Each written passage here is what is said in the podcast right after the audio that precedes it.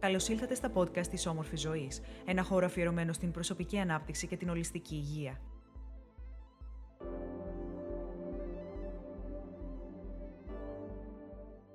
Απόσπασμα από το βιβλίο Πώς θα αφήσεις το καλό να μπει στη ζωή σου, της Μαριάν Ρόχια Εστάπε, μετάφραση Ελένη του Λούπη, κυκλοφορεί από τις εκδόσεις Πεδίο. Όποιος καταπίνει τα συναισθήματά του, πνίγεται. Το λέει ήδη μια ισπανική παροιμία. Όποιος καταπίνει πολλά, στο τέλος πνίγεται. Α δούμε ένα συγκεκριμένο παράδειγμα. Αν μου πει κάποιος, είσαι απέσια αντιμένη, εγώ μπορώ να αντιδράσω με πολλούς τρόπους. Απαντώντας, απέσιος είσαι εσύ, καταπίνοντας τα συναισθήματά μου, νιώθοντας πικρία και θλίψη και μην μπορώντας να σκεφτώ οτιδήποτε άλλο.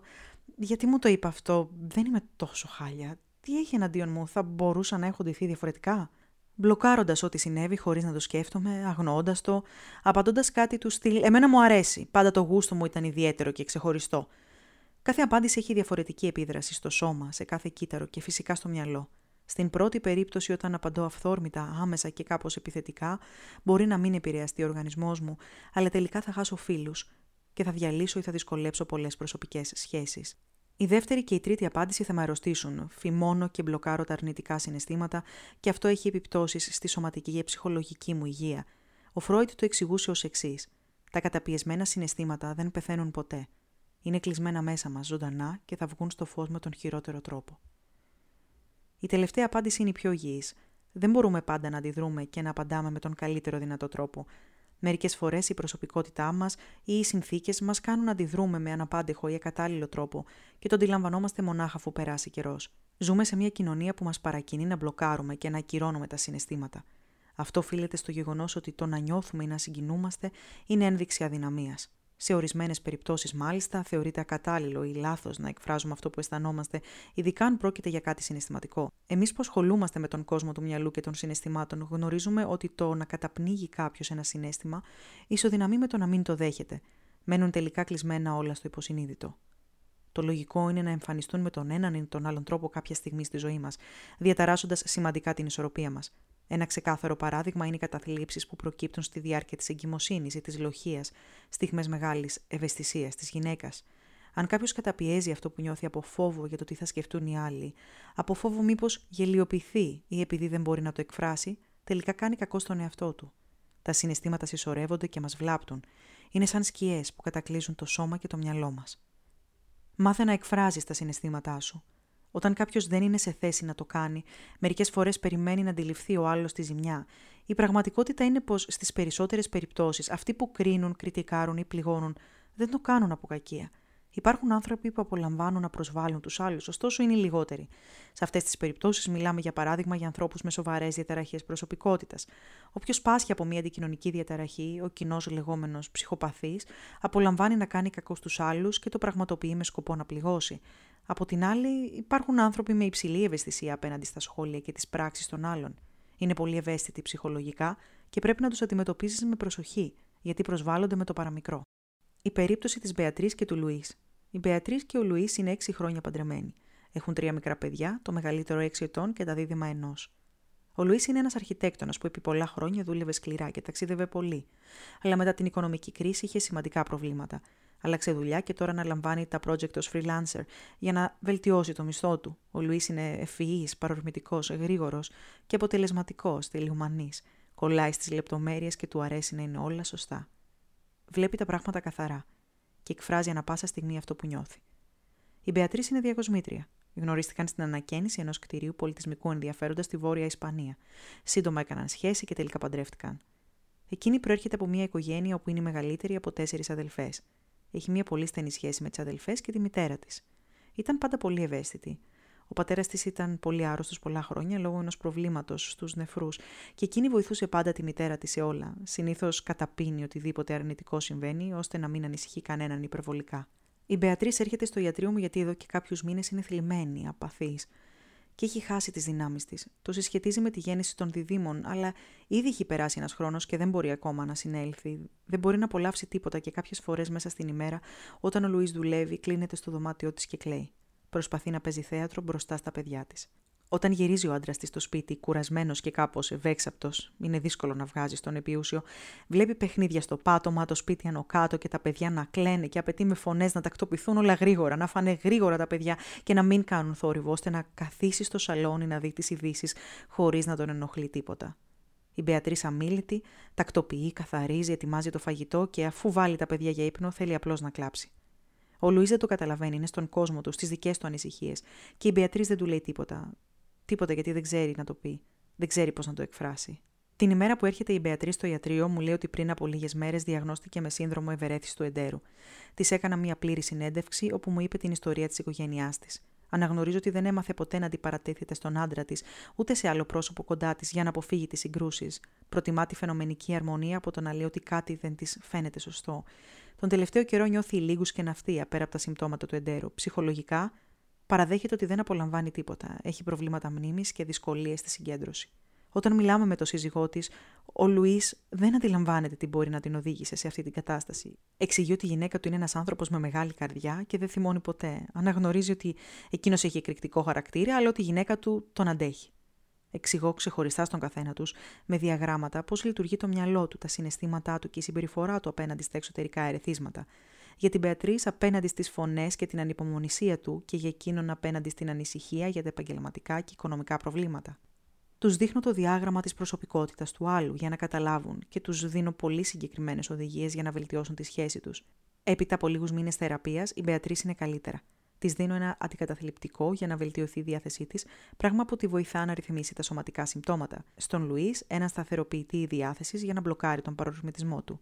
Μετά την ψυχοθεραπεία, η σχέση τους βελτιώνεται σημαντικά και οι δύο καταλαβαίνουν καλύτερα πώς λειτουργεί ο άλλος, όμως πάνω απ' όλα μαθαίνουν να διαχειρίζονται τα συναισθήματά τους με υγιή τρόπο. Αν δεν εκφράσουμε αυτό που νιώθουμε, υπάρχει μεγάλη πιθανότητα ο άνθρωπος που έχουμε απέναντί μας να μην αντιληφθεί το κακό που μας κάνει. Οι γυναίκες γενικά είναι πιο ευαίσθητες από τους άντρες και επειδή τα σκέφτονται όλα πολύ, υποφέρουν περισσότερο, ενώ το χειρότερο είναι πως σε πολλές περιπτώσεις οι άντρε τους, λόγω έλλειψης χρόνου, προσοχής, ικανότητας ή όλων αυτών μαζί, δεν μπορούν να διαβάσουν τα ανεπαίσθητα εξωτερικά σημάδια με τα οποία εκείνες προσπαθούν να επικοινωνήσουν μαζί τους. Οι άντρε συνηθίζουν να είναι λιγότερο συναισθηματικοί και πιο πρακτικοί. Στη σημερινή κουλτούρα η γυναίκα έχει μεγαλύτερη ικανότητα να αγαπά, να νιώθει και να εκφράζεται από ότι ο άντρα. Φυσικά, όπως συμβαίνει με όλα τα πράγματα, υπάρχουν εξαιρέσεις στον κανόνα, αλλά αυτή είναι συνήθως η πιο κοινή δυναμική που συναντάω στο ιατρείο μου. Δεν λέω πως είναι καλό να λέμε το πρώτο που μας περνάει από το μυαλό ή που νιώθουμε, αλλά ούτε είναι υγιές να αποκλείουμε κάθε συζήτηση με όποιον συμβιώνουμε σχετικά με κάτι που μας κάνει κακό. Το σημαντικό είναι να υπάρξει μια ισορροπία ανάμεσα στις καταστάσεις, στις οποίες είναι απαραίτητο να εκφραζόμαστε συναισθηματικά και σε εκείνες όπου είναι καλύτερο να σιωπούμε, για να διαφυλάξουμε την εσωτερική μας γαλήνη και την εξωτερική μας αρμονία. Τι συμβαίνει με τα καταπιεσμένα συναισθήματα; Λέγαμε ότι επιστρέφουν από την πίσω πόρτα κάποια στιγμή με τη μορφή ασθενειών, σωματικών ή ψυχολογικών. Θεωρούμε νευρωτικούς τους ανθρώπους εκείνους που, καθώς δεν είναι σε θέση να διαχειριστούν με υγιή τρόπο τα συναισθήματά τους, μένουν κολλημένοι στο παρελθόν. Τους βασανίζουν γεγονότα, σκέψεις ή συναισθήματα που δεν ξεπέρασαν ή δεν κατάφεραν να χωνέψουν και αυτό αλλάζει το χαρακτήρα του σε κάτι αρρωστημένο και κουραστικό. Είδαμε ήδη πως τα θετικά συναισθήματα ευνοούν τη μακροζωία, προλαμβάνουν την εμφάνιση ασθενειών ή συμβάλλουν στη θεραπεία τους. Τα αρνητικά συναισθήματα, αντιθέτως, μπορούν να ευνοήσουν την εμφάνιση ασθενειών. Η περίπτωση του Εμίλιο. Ο Εμίλιο έρχεται μία μέρα στο ιατρείο μου για να μάθει τη διάγνωση και τη θεραπευτική αγωγή της 14χρονη κόρης του, που κάνει εδώ και μήνες θεραπεία για το bullying και ανέπτυξε προβλήματα στη διάθεση και τη συμπεριφορά της. Αποφεύγει να έρχεται στις συνεδρίες με τη γυναίκα του, γιατί δεν θεωρεί απαραίτητη τη θεραπεία της κόρης του και όλα όσα έχουν σχέση με την ψυχολογία του φαίνονται παράλογα και άχρηστα. Με χαιρετά ψυχρά και κάθεται. Σε αυτές τις περιπτώσεις προσπαθώ να ασχοληθώ με ασήμαντα θέματα μέχρι να αντιληφθώ το ότι έχει δημιουργηθεί ένα φιλικό κλίμα. Αμέσως μετά αρχίζω να του μιλάω για την κόρη του και για το πόσο τον αγαπά και τον θαυμάζει. Ξαφνικά παρατηρώ ότι η φωνή του χαμηλώνει και αλλάζει θέμα. Συγκινήθηκες, τον ρωτάω. Δεν μου αρέσει να συγκινούμε, ούτε να νιώθω οτιδήποτε με ένταση. Είναι ένδειξη αδυναμίας και οι συναισθηματικοί άνθρωποι δεν πάνε μακριά στη ζωή τους. Μεγάλο λάθος. Άλλος συναισθηματικός και άλλο ευσυγκίνητος. Έπειτα από εκείνη τη μέρα ξεκινά μια πολύ ενδιαφέρουσα θεραπεία με τον Εμίλιο. Ασχολούμαστε με το παρελθόν του, Προέρχεται από μια μεικτή οικογένεια. Ο πατέρας του είναι Αμερικανός και η μητέρα του Ισπανίδα. Η μητέρα του είναι ψυχρή, καθόλου συναισθηματική και δεν επέτρεψε ποτέ την έκφραση των συναισθημάτων στο πλαίσιο της οικογένειας. Στο σπίτι του ποτέ δεν αντιλήφθηκε κάποια τρυφερή χειρονομία ανάμεσα στους γονείς του, ένα χάδι, μια αγκαλιά ή ένας αγαπώ. Μικρός είχε ένα γείτονα με τον οποίο μιλούσε πολύ, όμως άλλαξε πόλη και έτσι δεν κατάφερε να εμπιστευτεί πλήρως κανέναν άλλο. Παραδόξως την ημέρα που μιλάει για εκείνο το γείτονα, τον οποίο είχε να δει πάνω από 30 χρόνια, συγκινείται και δακρύζει. Το εξηγώ πως το ιατρείο είναι ιδανικός χώρος για να κλάψει. Κανείς δεν τον κρίνει, κανείς δεν τον κατηγορεί. Τα δάκρυα είναι μια ισχυρή πηγή απελευθέρωσης από το άγχος. Τι προκαλεί το κλάμα; Α μην ξεχνάμε ότι το μόνο είδος που κλαίει για συναισθηματικούς λόγους είναι ο άνθρωπος. Όταν κάποιος βλέπει τον άλλον να κλαίει, συχνά ενεργοποιούνται στον παρατηρητή συναισθήματα ή προκοινωνικές συμπεριφορές που τον κάνουν να νιώθει ενσυναίσθηση για τον άλλον. Κάποια στιγμή στην ιστορία, στην εξέλιξη του Homo sapiens, τα δάκρυα μετατράπηκαν σε μια μορφή έκφρασης της συναισθηματικής κατάστασης του μυαλού. Το σώμα παράγει περισσότερα από 100 λίτρα δακρύων το χρόνο κατά μέσο όρο. Οι άνθρωποι που δεν θυμούνται την τελευταία φορά που έκλεψαν υπάρχουν για να αντισταθμίσουν όλους τους άλλους που χύνουν λίτρα δακρύων. Υπάρχουν τρία είδη δακρύων. Τα βασικά χρησιμεύουν για να διατηρείται η υγρασία του ματιού, τα προστατευτικά κυλούν μπροστά σε επιθέσεις, σκόνη, αέρια και τα συναισθηματικά. Το συναισθηματικό κλάμα εκδηλώνεται όταν ο οργανισμός αντιλαμβάνεται μια έκτακτη ανάγκη, θλίψη, άγχος, κίνδυνο και στέλνει τα δάκρυα στα μάτια ως αντίδραση. Κατά τον ίδιο τρόπο παρατηρείται μια αύξηση του καρδιακού παλμού και κοκκίνισμα στα μάγουλα. Τα ωφέλη ενός γερού κλάματος. Το 2013 ξεκίνησε στην Ιαπωνία μια θεραπεία με το όνομα Ρουικάτσου, που μεταφράζεται αναζητώντας τα δάκρυα. Η Ιαπωνία είναι για πολιτισμικούς και ιστορικούς λόγους μία από τις χώρες του κόσμου με τη λιγότερη παιδεία σε συναισθηματικό επίπεδο. Στους Ιάπωνες δεν επιτρέπεται να εκφράζουν τα συναισθήματά τους κοινωνικά.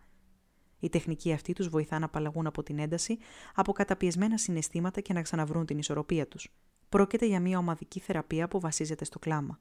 Αποφεύγουν να το κάνουν μόνοι, λόγω του ότι μοιάζει με την κατάθλιψη, όπου κάποιος κλείνεται στο σπίτι για να κλάψει και να ξεσπάσει. Το πρώτο Ρουικάτσου διοργανώθηκε από έναν γέρο Ιάπωνα ψαρά, τον Χιρόκι Τεράι, το 2013. Η διαδικασία είναι η ακόλουθη. Σε μία αίθουσα με κοινό 20 έως 30 ατόμων προβάλλονται βίντεο, τρέιλερ ή ταινίες μικρού μήκους με υψηλό συναισθηματικό φορτίο μέχρι να ξεσπάσουν σε κλάματα οι θεατές. Η διάρκεια είναι περίπου 40 λεπτά. Το αποτέλεσμα είναι πως οι άνθρωποι βγαίνουν ανακουφισμένοι, ήσυχοι και με σαφή βελτίωση της ψυχικής τους κατάστασης. Ο ερευνητής William Frey μελέτησε πριν από χρόνια τον βιοχημικό παράγοντα του έντονου κλάματος λόγω άγχους ή μεγάλης θλίψης. Συνάντησε υψηλά επίπεδα κορτιζόλης. Αυτός είναι ο λόγος για τον οποίο νιώθει κανείς πιο ελεύθερος έπειτα από ένα γερό κλάμα. Απαλύνει την ένταση και τις ανησυχίες απελευθερώνοντας μεγάλες ποσότητες κορτιζόλης. Ελπίζουμε να απολαύσατε αυτό το επεισόδιο. Μπείτε στο www.omorfizoe.gr podcasts και δείτε ολόκληρη τη λίστα των επεισοδίων μας.